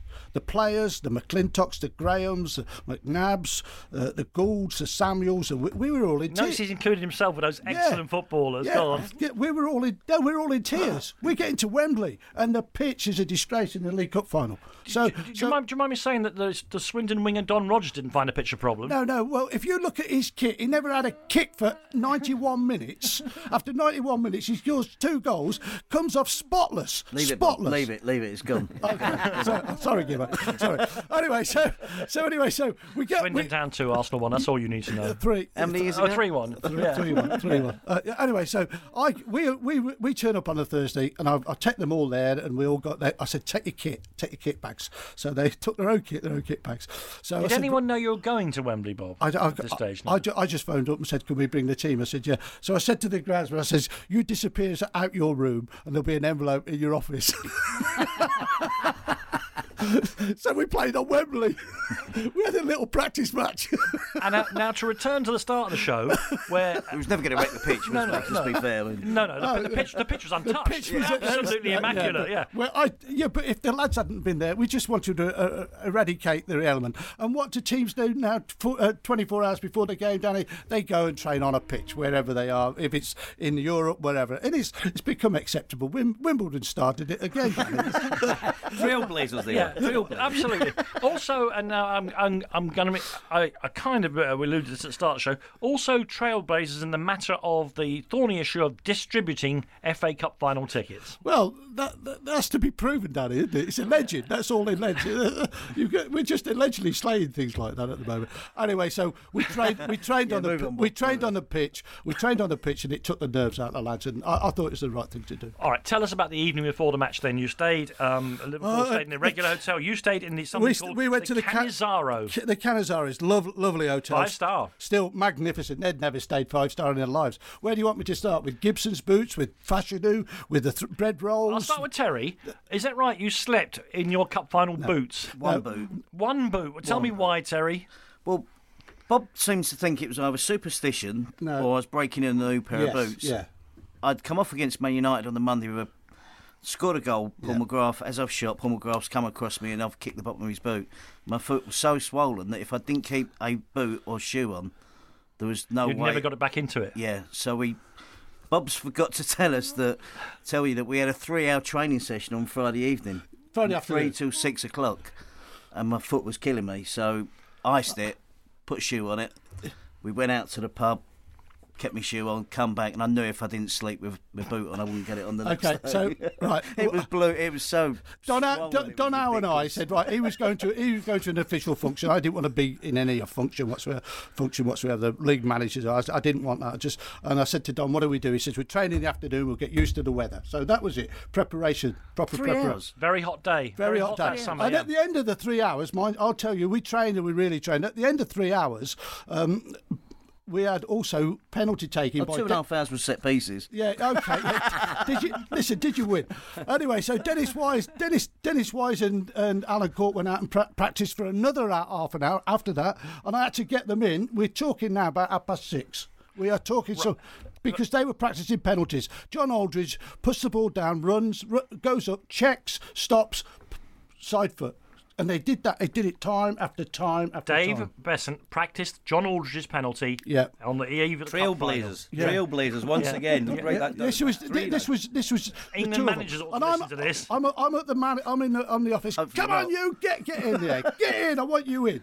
Talk to me about the dinner before the, Oh, night, the, the dinner, before the, the, dinner. Okay, so we, we have the pre-match we have the pre-match meal. Then all of a sudden we're in a five-star hotel, and there are rolls started to disappear across the district. Uh, across No, the it was out. You and Bob Wilson. Bob Wilson was interviewing you out on the patio. We was up on the That- third and- yeah, floor or something. Yeah, and you was throwing And we were chucking him out. Chucking him down. they were a bit Very, very mature. Yeah. Anyway, so I said to Don, I said, Look, I've got to do something. Somebody said the Bunch of Grapes is a pub up here. I said, I'll give them some money. We argue over it. I always thought it was a hundred. They thought it was fifty. I said, you you lot get down the, the, the Bunch of Grapes. But I, there was one issue: no pint glasses. No pint glasses, half half pints. Anyway, so they all went. So let me just let me just get this exactly straight. So you're now in the pub with one football boot on, if the story No, I is had my true. shoe on by then. Okay. I, I was right with, as long as I had something on me. foot. Okay, right, all it, it wouldn't swell up. so so they're in the bunch of they're in the bunch of grapes, whatever it is on the on the common, and then three renegades. There was Gayle, uh, Jones, and Wise. They come back in the back door, and I looked at her. I says, "I know where you three have been. You've been down a bunch of grapes. You've spent your own money. That lot have gone down with Sam's money down there. So they run out. They were they they legged it. They were chasing them back down the pub again. Uh, let's get on to the day of the match. Um, and Bobby, I'll have to start with you again. Um, first thing I noticed when I saw the teams wandering around, John Fashanu, your uh, talismanic, if that's the right word, although manic might just be the word, centre forward, was wearing a big bandage on his hand. Well, on a Friday night, Had he had a wart or something? Now, on a Friday night, I always go around and see if the players. I looked at Gibbo; he had the boot, this boot on. I didn't know until this moment. I've got to say that that he was injured. I've got to say, I, I thought he was trying to get a, um, a sponsorship on his on a boot. Or on one foot? Oh, well, listen, a this small lot- sponsorship. th- that, this lot would do anything. Anyway, so and then Vinny says, "Gaffy, he's got to come in here. He's got to come in here." So I go into his room. He's sharing with Fashanu, and Fashanu's got his fist through the door. Well, the, what's happened is the news of the world have set him up with a young lady, haven't they? Um, and they've released a story on a Friday evening, and uh, Fashanu is is, is, is, is is just hit rock bottom. It's all gonna it's all gonna blow up on the on the on the Sunday. He's been told this by the news of the world on a Friday. He's lost control. He's a black belt in karate. He's lost a, he's lost control in himself, and we, I'm trying to get his fist out the out the toilet door. Meanwhile, in the Liverpool hotel, I think Ray will confirm you're all in bed by half past ten. Yeah, listen, I, I thought we had some sinners. You know, we had some Yeah. lads who liked the night out and a laugh Yeah. and a joke. But my goodness, we were choir boys compared to this mob women. I mean, we were all uh, probably by half 10, 11. You were in your rooms with your. You, you always shared a room Yes. back then. Who You'd did you share room. with? Can you remember? Uh, I can't. No, I can't No. remember who I shared with on that day. No, but you would be just in there. You'd be relaxing, getting yourself prepared for the, the, the match the next day. But no, nothing like this. You know, three hours. Tra- if, if Liverpool trained three hours pre-season, there would be uproar. three hours the day before the match and two and a half hours on There, there was something tactically. We wanted what we wanted to do was move um, Dennis Wise from wide left to wide right. Don had been thinking about it with his wonderful football brain, and he, he said we, We've got to have Wise in front of um, Barnes and Goodyear behind him, and every time a red shirt looks up, they can see one red shirt in between two blue shirts. But just on that, we didn't practice uh, set plays for two and a half hours the whole season. No, Never no, no. the day before the game. No, you were trying to score with football, as I recall. Yeah, you probably practiced football. We Yeah. didn't practice set pieces. ever. Bobby, Bobby, you, you, I want to get into the into the into the game, but before that, um, talk to me about what what was the thing with Don Howe and the timekeeping. Well, we had we had three coaches co- come from the Cannizaro. We had a team coach, we had we, we had a, a staff coach, and we had a family coach. So I, we'd sorted it all out, and people got on. It was lovely and friendly. There was a lovely atmosphere at the Cannizaro. So we all go down and we and we get into Wembley. We drive through those old beautiful wooden gates that they used to have. We, dro- we drove in, and I and, and I said, I want you all in the dressing room. Nobody leave. Nobody to go on to Wembley until I tell you. So we all got in there, and we said, and we had a chat with them, and then all of a sudden they didn't know. The lads didn't know. They disappeared, and Don said, right, everybody on the staff, put your watches back two minutes two minutes. And what we were going to, what we were, what we aimed to do was keep Kenny waiting for two minutes. And when we got in there, with, with the referees, So you were the- two minutes late for everything. Everything. We were late for as much as we could have been. But when they came in our dressing room to, to look, we, we said to the refer- the linesman, "Your your clock's wrong." No, no, no, we're right. You look, look at his. You look at his. You look at his. And the linesman, he's getting all blushed. He, he didn't know what to say. So we so we kicked them off. But we kept Kenny waiting for, for two minutes. Okay, well, had to do. le- let's talk about, about, about the game itself. Um, well, you've talked about tactically what you did when you moved Dennis Wise. What do you remember, Ray, about the opening the, the opening salvos of the game? Well, the first thing that happened was the challenge, wasn't it, from Vinny on Steve McMahon? I mean, in today's fit, we'd be probably locked up for six months. It was, that, I mean, it was that bad. But obviously, it was a ploy, something that uh, Wimbledon wanted. It was upset Liverpool's play, and you know, back then, you first five minutes, ten minutes of games, you get away with quite a lot, couldn't you? Ma- You know, the referees were reluctant to produce yellow cards that early free on one, in a the game. free yeah, it one, yeah. yeah, yes, used to be quite a few free ones back in that. Back If I day. told you it was after 28 minutes, what would you say? But that challenge, it wasn't.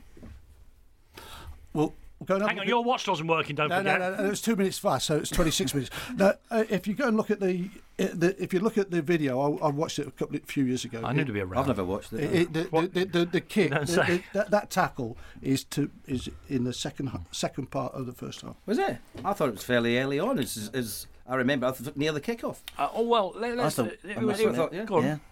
There Unless was- there was another challenge, Danny. maybe maybe there, there could have been more than one. Let's just say that there might be more than one between Vinny and, and Stevie Mack. It was kind of tight and tense in that first half an hour or so. Dennis Wise had a free kick that, that went quite close. You had a move where Peter Beardsley played it into you. You played it onto John Aldridge, and it was scrambled away by David I know, yeah, but there was also Alan Hansen went through. Alan Hansen went through Yeah, and he had a did. great chance, and, and Beasant made a great save. And then there was a scramble where John Barnes should have scored at the far post. far post, And yes.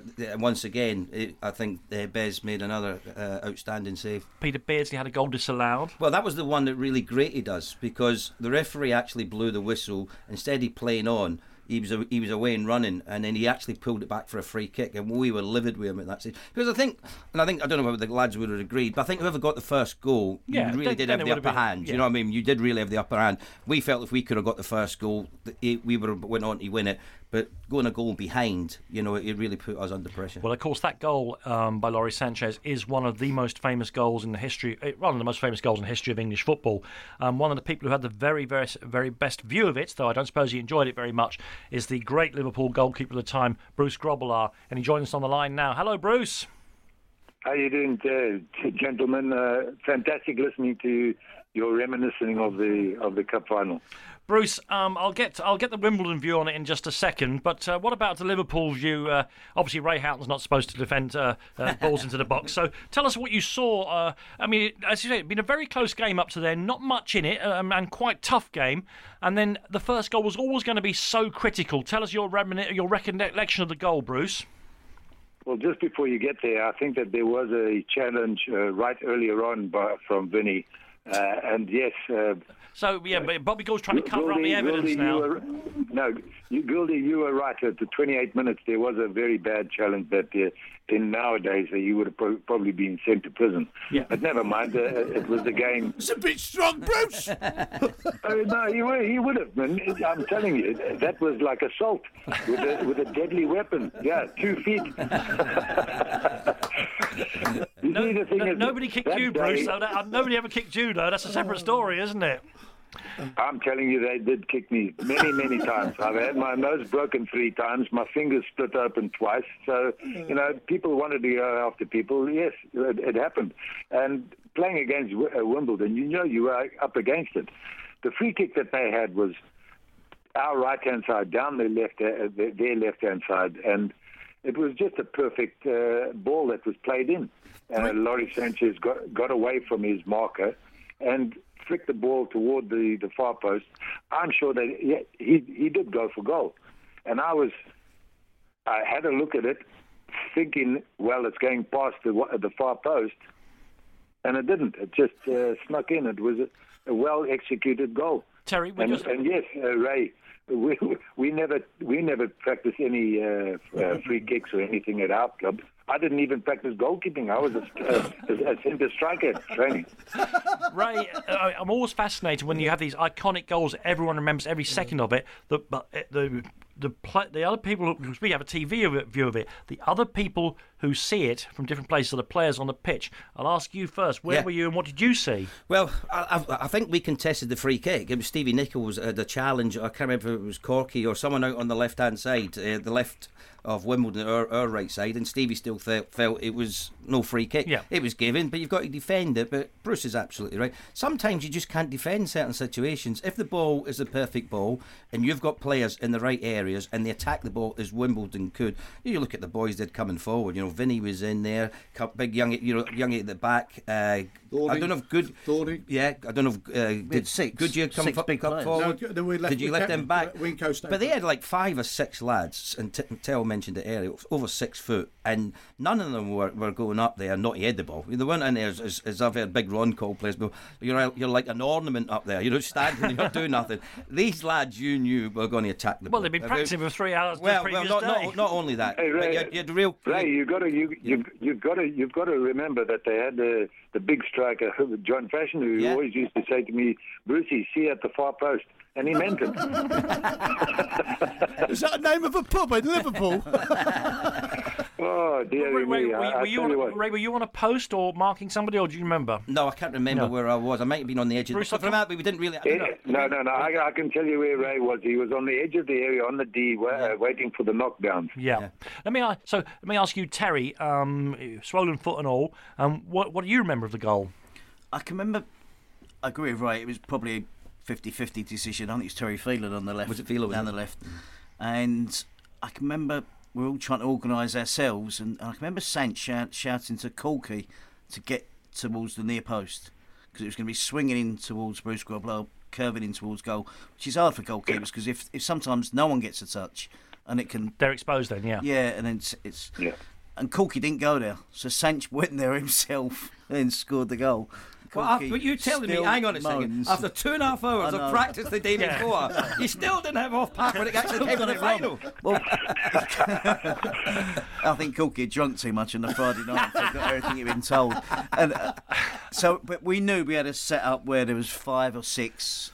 what what it Really was? big players. There was a, there was a line. There was a Yeah. line of five, and the aim the aim of the actual free kick is to put for Dennis to put in the top corner. It puts it. He's. Was A, it, was it Wisey? Sorry. Was it Wisey who swung the ball in? Yeah. Oh, yeah. Dennis. Yeah, yeah. He practiced for three hours. Hey, that he knew what he, he knew what he was doing. Anyway, so so by swinging it in, it just needs that little glance, and it goes in that top top top top corner. Bruce- uh, I, I, we went one 0 up. And you, I, I remember, I was out, off out the dugout. I was giving it a big cheer, and all of a sudden, the big experienced arm put put his hand on my shoulder. He says, "There's another hour. There's another hour to go yet, young man. Sit down." Bruce, in this section, Bruce, I'd like to leave the last word to you. Um, in all seriousness, the goal goes in, but you're playing in a truly great football team, that Liverpool side. Um, I presume you all still thought, uh, all right, that's a setback. No one wants to concede the first goal, but we can go on still and do this. Absolutely, it was a magnificent side that we had, um, and we, we just felt that once we got control, because we took our, we, we took control of the game after that goal went in, and we created chances, but we we were up against an inspired goalkeeper in David Beasant who, who played magnificently on the day. Um, but what what frustrated myself and uh, some of us at the back is when John Barnes had the ball for the penalty, and uh, Aldo came and took it off him. Yeah. And we thought, hold on a minute, what's going on here? Well, and you know of what? course, what happened then, uh, Bessie, he stood up, he knew what uh, Aldo was going to do, his little stutter shuttle, and he, he made Aldo place the ball, which he saved, which was magnificent. And I, you know, you can you can go on and on on what you should have done in hindsight and everything, but on the day, w- we we felt that we controlled the game. Had we had scored the first goal, we would have gone continued on and pushed on. But you got to give uh, Wimbledon their due.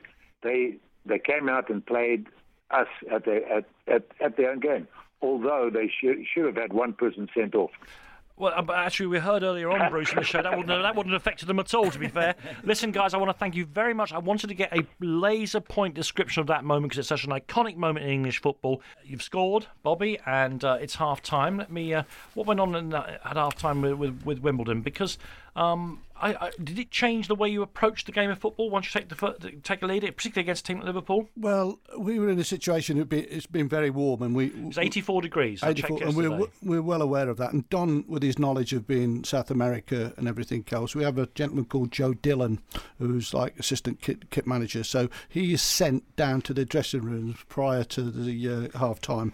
Terry's laughing already. Yeah, yeah. Assist, assistant kit man, he's part time. He turned up on a match day and they would sit out. That was it. Really.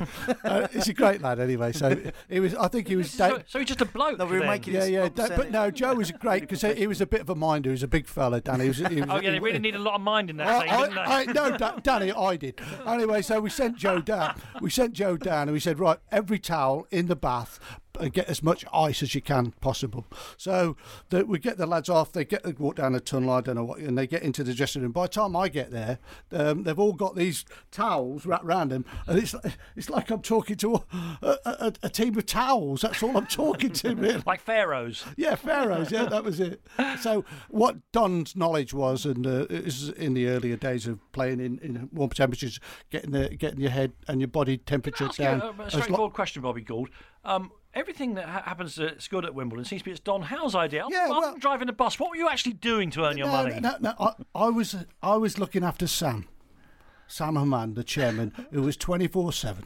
365 of the year, you name it. He and he and I had to look after Sam. And not only that, D- D- Don loved being on the on the coaching field, and we just we had a great relationship. I'm only joking. tr- I'm know, but I trust. Yeah, but it's, you trust you trust your number twos with your life, and, and Don Don was brilliant, and we had a great relationship. What about the Liverpool dressing room at half time? Can you remember much, Ray? Yeah, I mean, it was still upbeat. You know, you're only 1 0 down. Uh, and then I think after Wimbledon had scored the goal, we started to take control. We had more of the ball and, and good positions. Um, but we knew we had to break them down. That was the, the, the key. And we felt if we could get one, we'd go on and get a second. So it was usually important that we get ourselves back in. So it wasn't panic. We've been in that situation. These lads have played in huge games before. You know, only a couple of years ago, they played Roma and in Rome at their home ground and beat them there. So they weren't phased by situations. They were, they were ready for it. But we, we know we needed to score fairly early on in the second half to get ourselves back into it and then go on and, and try to win it. And, you know, I think when we were just talking earlier, Wimbledon didn't really play the way they normally played, which is down the channels, get the ball forward I mean, quickly, we was, get uh, support yeah, from again, behind. when we were discussing this off there, Terry, you were saying um, you worked very hard, but the way the game was going, the way Liverpool were playing, you, you hardly touched the ball. Yeah, now my my role in this build up after that Nottingham Forest game that we spoke about earlier. When Bob- they thrashed, when Yeah. Liverpool thrashed Forest, yeah. Bob and Don came up with a plan and broke down the, the, the whole system of play for Liverpool, all the goals that were scored, and it all started by Nottingham Forest allowing Hansen and Gillespie easy possession from Bruce Grobbelaar. Then it got into midfield, and then with players like Ray and John Barnes, Peter Beardsley, then all hell could break loose. So we had to start defending from the front. For the only time in my whole career, I was asked to man mark a central defender. So I just chased Alan Hansen around, didn't allow Grobbelaar to, Bruce Grobbelaar to throw the ball out to him. Fash had to pick up Gary Gillespie. We had to work across the back four. So we were the front line of defence. Our game was based around purely, not purely, but mostly stopping at a wonderful Liverpool football team. Because if we didn't, we would never been in the game to a threat from our set pieces and stuff like that. We knew that would be a great opportunity for us to score a goal. So there was a all the clubs I played for, that was the hardest working team, most well organised team that I've ever played with. And we, we joked about the three hour training session, but everything was prepared so thorough, and it had to be because of the, the team that we were playing against. Otherwise, we, we would have been embarrassed. We went into great detail. Um, of the second half, um, as you say, Ray, uh, as Ray was saying, Liverpool had more and more of the ball, um, and I, I don't think it was a game of many, many chances. But of course, there is one legendary chance that does come. Um, it's hard to believe, isn't it, that a penalty had never been missed in an FA Cup final. Um, but there we are. That, that is the truth of it. Um, let's get. Uh, I mean, what do you remember about a the getting of the penalty and the penalty itself? Yeah, well, obviously you're delighted, aren't you, Dan? You know, you get a penalty, you're one 0 down, you're back. I mean, said if we can get a goal, go to one one. I think at that stage it would uh, we would put us certainly at favourites to win Yeah. the game because that stage, as we're saying, Wimbledon were playing you know defensive stuff. They were knocking the ball forward. We were winning back possession, coming forward, weren't creating a great deal because of the way they were set up. We're really hard to break down. You know, when you've got players working hard, they've got something to play for because of one 0 ahead. It's amazing the energy levels you get. You know, Sure. the normal circumstances, you know, you might not run as much as you do, but when you're one 0 you've got something to hang on to. And if we listen, if we can just hang on for the next half hour, whatever it may be, Yes. we're going to win the cup today, and that spurs you on even more. Uh, and when we got the penalty, we thought, oh, definite chance, because John's record from penalties was excellent, absolutely excellent. I mean, he could put it either way. When he went up and he did his little stutter as he went up to it, goalkeepers used to go one way, and John was brilliant uh, at just put, pl- placing the ball the opposite But way. what about but- what Bru- Bruce Grobbelaar said to us? Well, I'm earlier? surprised Did- at that did- because- do you remember John Barnes going to take the penalty? No, I don't. Because Isoldo was the penalty taker. Yeah, John was the penalty taker. Okay. Yeah, so to me there was only one choice, which was John. But I think John changed his mind. I, I'd have to ask him again, but I'm sure he changed his mind as he went up to take it. Uh, he had a, you know, something in his head where he wanted to place the ball, but as he ran up, he might have changed the last minute. But Dave Bez obviously had worked on what John was doing because what Dave didn't do, like other goalkeepers prior to him, he didn't move. No, he he stayed. waited. He stayed. Stayed. So John's waiting for the movement. The movement's not coming. Then it's up to him to place it somewhere, you know, rather than the goalkeeper doing the work for him. And Bez stood up for a long time, waited, and then he's what is he six four, six five? Bez. I mean, he's stretched out to make the save. It Let's, you're still smiling a quarter of a century later, Gould. Uh, the goal scorer usually gets the ball. Sanchez, I, I changed the rules. I went up to Dave Beasant after the game and I gave him the ball. I said, You're the first goalkeeper to ever save a penalty. I think you deserve the ball more than Sanchez. And Sanchez has never forgiven me. I mean, the, the, the, stupid, the, the stupid among us, that'll be me, will say, "Well, you must have known you're going to win there," but it's still a half an hour of the game to go. So, Yeah. um, but you must have known that perhaps, and, uh, and to win any football match, no matter how good a team you are, you need a bit of luck. I mean, that was a great save, but it's lucky to save a penalty, no matter how good the skill is. Did you start to realise, in the two of you, that this was going to happen? But I think we have to be honest and say we did get our fair share of luck in that game. Um, the harder you work, the luckier you get. And we had to work so hard to, to, to stay in the game and to get the one lead. As one goal lead, as Ray said, you, you do hang on with even greater determination then. Um, but we had a good we had a good set of players. We had some young players who were at the beginning of their career that went on after that game, the likes of Terry Phelan, John Scales, um, Dave Beasant went up to Newcastle, Andy Thorne went to Newcastle, Eric Young went to Crystal Palace. So I have to give Bob credit that he found these players playing in the lower leagues, brought them to Wimbledon. So for most of them, it was their first season, wasn't it? It was my first season at the club, and the likes of Eric Young and people like that, Terry Phelan, John Scales. So it was an unknown group. It was, you know, people didn't know how good we were. Scalesy, Bristol Rovers, Terry Phelan was Swansea, wasn't it? Youngie from Brighton. So that all led to the, we're playing, you know, the, the famous Liverpool with these players. Um, so I think people underestimate now that we actually we had some good players and, and we're a decent team. Well, I think in the in the interest of cutting out the agony for, for Ray Houghton, I think we'll cut. Um, Liverpool made one or two more chances. I think Steve Nicol had a decent chance near the end, Ray. But um, oddly enough, in a, in a in a final where people, I think. Uh, before the game, me- there were many people who wanted Liverpool to win. It was they were going to win the double. They were the best football team in the country. By the end of it, of course, you're often hanging on for the underdogs. And the final whistle goes. Um, what was your reaction to the final whistle, Bob? It's just amazement, really, that that's something that nobody will ever be able to take away from you. You've A won an club outside of the uh, outside of the football league, eleven years before. Yeah, but you, all of a sudden, I think you think as yourself. You think of yourself Yeah. as your, Oh, go on. Uh, uh, of your own, uh, what it means to you and wh- what you've achieved. And all of a sudden, Danny, I've got to come out of that. I've got to look after this group of, well, what the crazy gang. I've Yeah. got I've got to make sure now we we are, we have to be so respectful of what we've just done, what we've achieved, uh, and and and and say right. Get a grip of yourselves, because Behave. behave. Good luck by the sounds of things. Terry, you you you'd been you'd been subbed after about an hour. Um, they might have seen through your sore foot or whatever it was. Um, can you remember your reaction to the final whistle? I found that day I don't know if Ray obviously played there more than me in, in big finals, but I found the whole day emotional. You know, the build up, looking, we were in the room watching the television with Clive Goodyear, I was sharing a room with, and you can see the, the footage of the on the television looking through your hotel window and stuff like that, and you're thinking, then they play the music while they, they're introducing the teams and all that. Getting to Wembley itself, walking on the pitch, seeing your family abide with me. I was in the, the shower because it was so hot. I had, we warmed up, had a shower literally two or three minutes before we went out.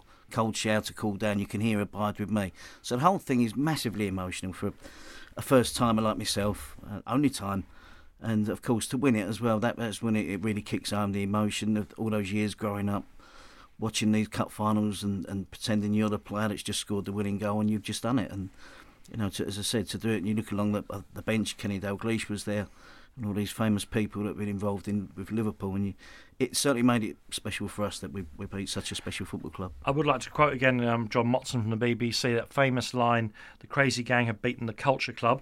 Um, Wembley, there's always got. I mean, the thing about sport, Ray, is that it doesn't work unless one team gets beaten. There's got to Yeah, be a but- yeah, loser. yeah. Even a great team has to lose.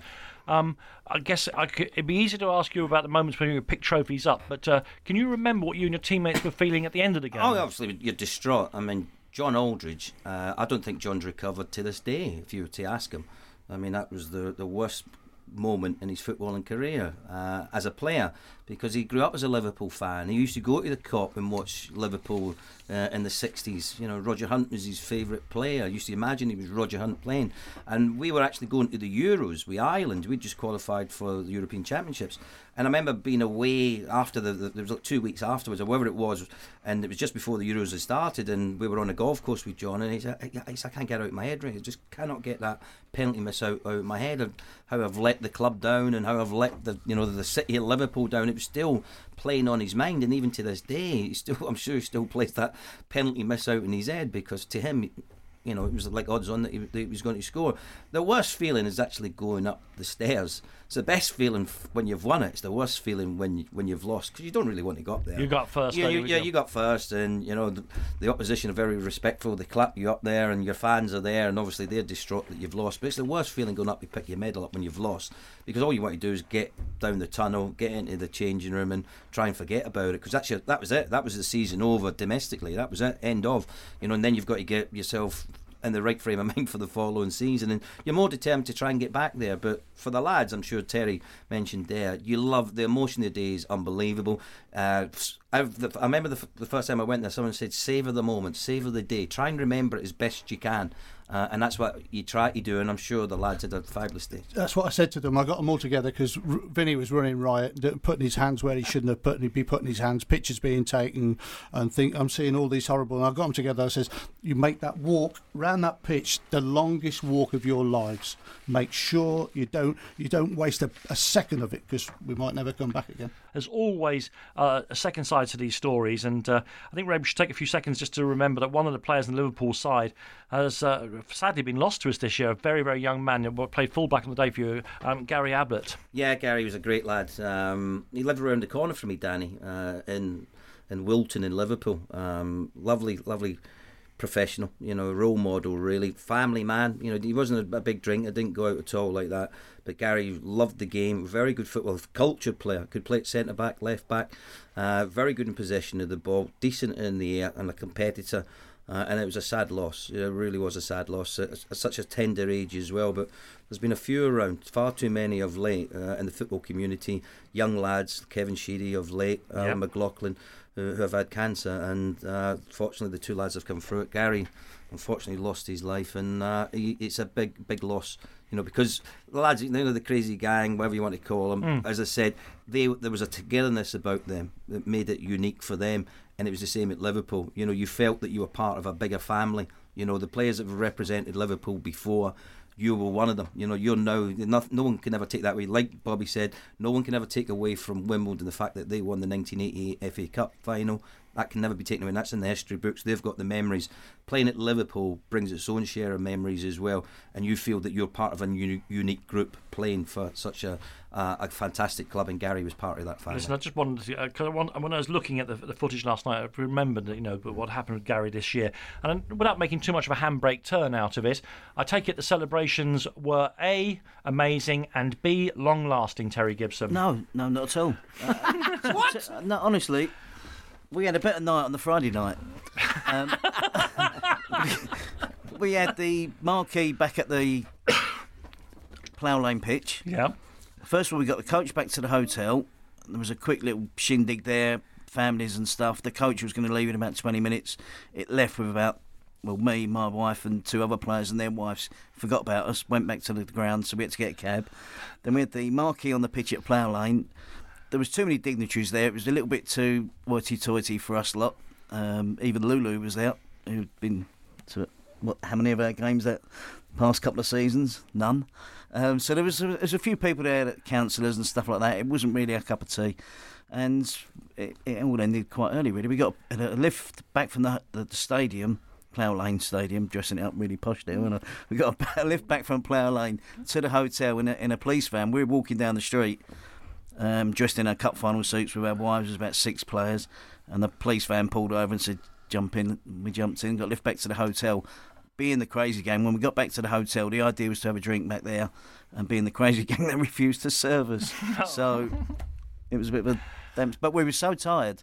The thing I remember most in the change room after the game was the amount of exhausted people, players, but we were just completely, absolutely wiped out. So it, it was emotional when we were pleased, obviously, but so tired. Immediately after the game, Bobby, um, you had two touching moments. Um, well, one one touching, one more combative, um, with with mothers. Yeah. You met your own mum at Wembley. Yeah, she, we were coming out the, the great big doors. We were driving down in the coach, and I'm sat at the front. I've got the cup, and I'm sat at the front on, on my own. I'm showing it everybody. This is the. And who, who do I see but my own mum? So the coach like, you stop there. You don't move another inch. I got off. I got off the coach, and I went and got a photographer. Me and my mum had the, a picture taken Oh, with the brilliant. FA. It was ma- it was a magic magical. magic moment. Um, But that wasn't the only mother you no, met. no, we're, we're we're getting to about 12 o'clock and uh, in this marquee. I, w- I couldn't take them to a hotel. No. I definitely couldn't take it. So I said, we'll have a marquee. And what I did, I said, like, you have a table of 10 and you have your own people on that table. You have your own people. And so during the evening, I'm, I'm, I'm dancing with the wife, or so cold, I'm sweating. We've got match of the day there. We've got Jimmy Hill and everything else. And he was my previous manager. And so we, we've done the, we've done all that. Then all of a sudden, I'm, I'm really letting my hair down. And I get a tap on my, on my shoulder. I turn around, and lovely little lady. She says, uh, "Excuse me, Bobby." She says, uh, "Why did you take my terry off uh, after in the second half?" And my wife, my wife, she, my wife was brilliant. She said, "Oh, I- I think he, I think he's enjoying dancing at the moment, Mrs. Gibson." as she manoeuvred me around, so I didn't have to disclose anything tactically. Gone midnight to Mrs. Gibson Bobby- about her son. You you slept with the FA Cup. Yes. Um, you paraded the FA Cup. There was an official parade through Merton, of course. Yeah, Didn't you also do a separate individual parade Yeah. around where you live in Bristol? Yeah, like a, las- uh, a lady called Patsy Fry arranged it, and I was driven through uh, Portishead and in the High Street with the FA Cup, and we were allowed to take the FA Cup But this anywhere. is a saloon anywhere. car, though. This wasn't in a, this wasn't in a, on an open top bus, was it? No, it was in a lovely open, to- uh, lo- lovely cream car, and I sat on the back, and I had this, I had this young, um, the Queen of Portishead, and we sat in there, and there I was with the FA Cup. We made the most of it, and one night my wife left me in Wimbledon in the flat I was living in, and she went back to Portishead. I was in a situation looking at the FA Cup, and I thought. Where are you going tonight? So I put the put it in bed with me in case anybody like got into the flat. I, I, slept with it every time I turned over. It was a bit cold. So Sam had this um, uh, like uh, all these dusters put together. So so he made a cover for the FA Cup so we could take it. So I put it back into these like uh, and these, all these dusters. The stories, Danny, could go on and Well, on let me on. let me just. Would you, don't um Ray? Can you reach across and take this into my hand? Don't look at it yet. Uh, Just just don't look at it yet, because I'm going to say, um, in my mind, the crazy gang reflected themselves. And the real celebration for the FA Cup and what it meant to a, an anti-establishment club came on the Tuesday following it, when you played against Chelsea, I think, in a, in a, in a testimonial for Alan Cork. Ten grand that cost me. Ray Houghton, turn that picture over and describe what you can see. Oh my god!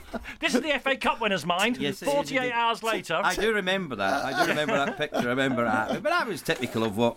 What can you the see on that were picture? I, I can see a lot of backsides. yeah.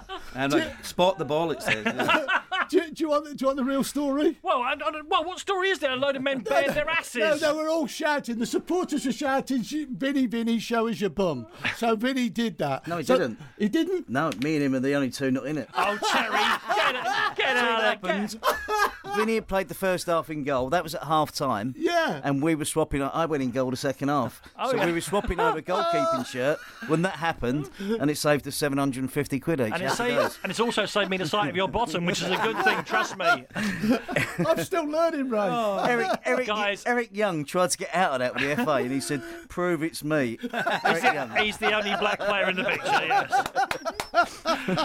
Let me let's wrap up. By, uh, Ray, if I start with you by asking, I mean, did do you think that defeat? You talk about John Aldridge's reaction. Do you think that defeat um, had he had a real effect on Liverpool Football Club? No, I don't, Danny, because the following season we uh, nearly did the double again. You know, it was the year of Hillsborough, unfortunately. Yes. Um, but we were within what a minute of winning the double when we played Arsenal last game of the season. We'd already beat Everton on the Saturday in the FA Cup final three two, and then we lost out uh, on goal difference. Well, not even goal difference. They scored more goals. It was actually the same. The third level of, of yeah, it was, a really, differentiation. it, was, yeah. it, was, it was a crazy situation. Bobby's still but I don't laughing think- at Eric Young's backside there. yeah, I don't. I don't think it really hampered us that much. Uh, in fact, in many respects, it, it actually kicked us on the following season to get to the final again. You know, we wanted to get that out of our system with the fact that you'd lost at Wembley, and we were fortunate enough to do it the following season. Very good. Thank you very much, Ray. I think the last word should, I think it's only right, be left with the uh, the representative of Wimbledon FC. I can't say um, what do you think it uh, did for Wimbledon Football Club. It doesn't really exist anymore in that form. But what did it mean for you, Bobby and Terry, and for football in general? Because I'll throw my Tuppenny Halfpenny in. It was one of those events that makes you realise why it's the greatest sporting event in the world because the way it set up football, the chaos of football, the better team doesn't always win, and that's why it's the greatest sport on earth. And Wimbledon not only reiterated that, but reinforced the legendary status of the FA Cup that afternoon.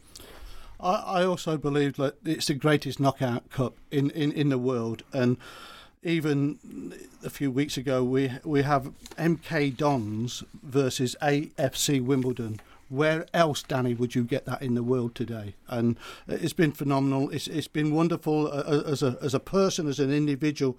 It's given me a lot of a lot of warmth, a lot of pleasure, um, and it, it's it's still there. And they'll never be able to take Wimbledon FC's name away from the FA Cup. And We all won, we won it.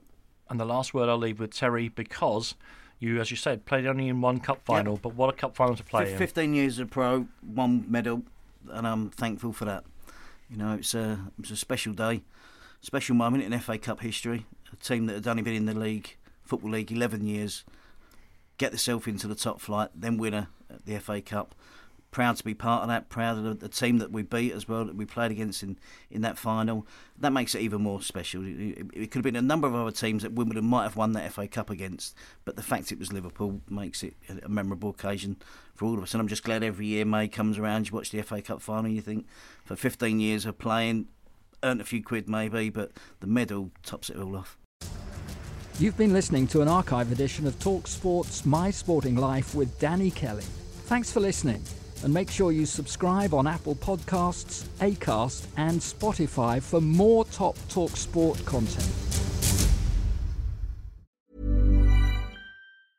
A lot can happen in three years, like a chatbot may be your new best friend. But what won't change? Needing health insurance. United Healthcare Tri Term Medical Plans, underwritten by Golden Rule Insurance Company, offer flexible, budget friendly coverage that lasts nearly three years in some states. Learn more at uh1.com. Mom deserves the best, and there's no better place to shop for Mother's Day than Whole Foods Market. They're your destination for unbeatable savings, from premium gifts to show-stopping flowers and irresistible desserts. Start by saving 33% with Prime on all body care and candles. Then get a 15-stem bunch of tulips for just $9.99 each with Prime. Round out Mom's menu with festive rosé, irresistible berry chantilly cake, and more special treats. Come celebrate Mother's Day at Whole Foods Market.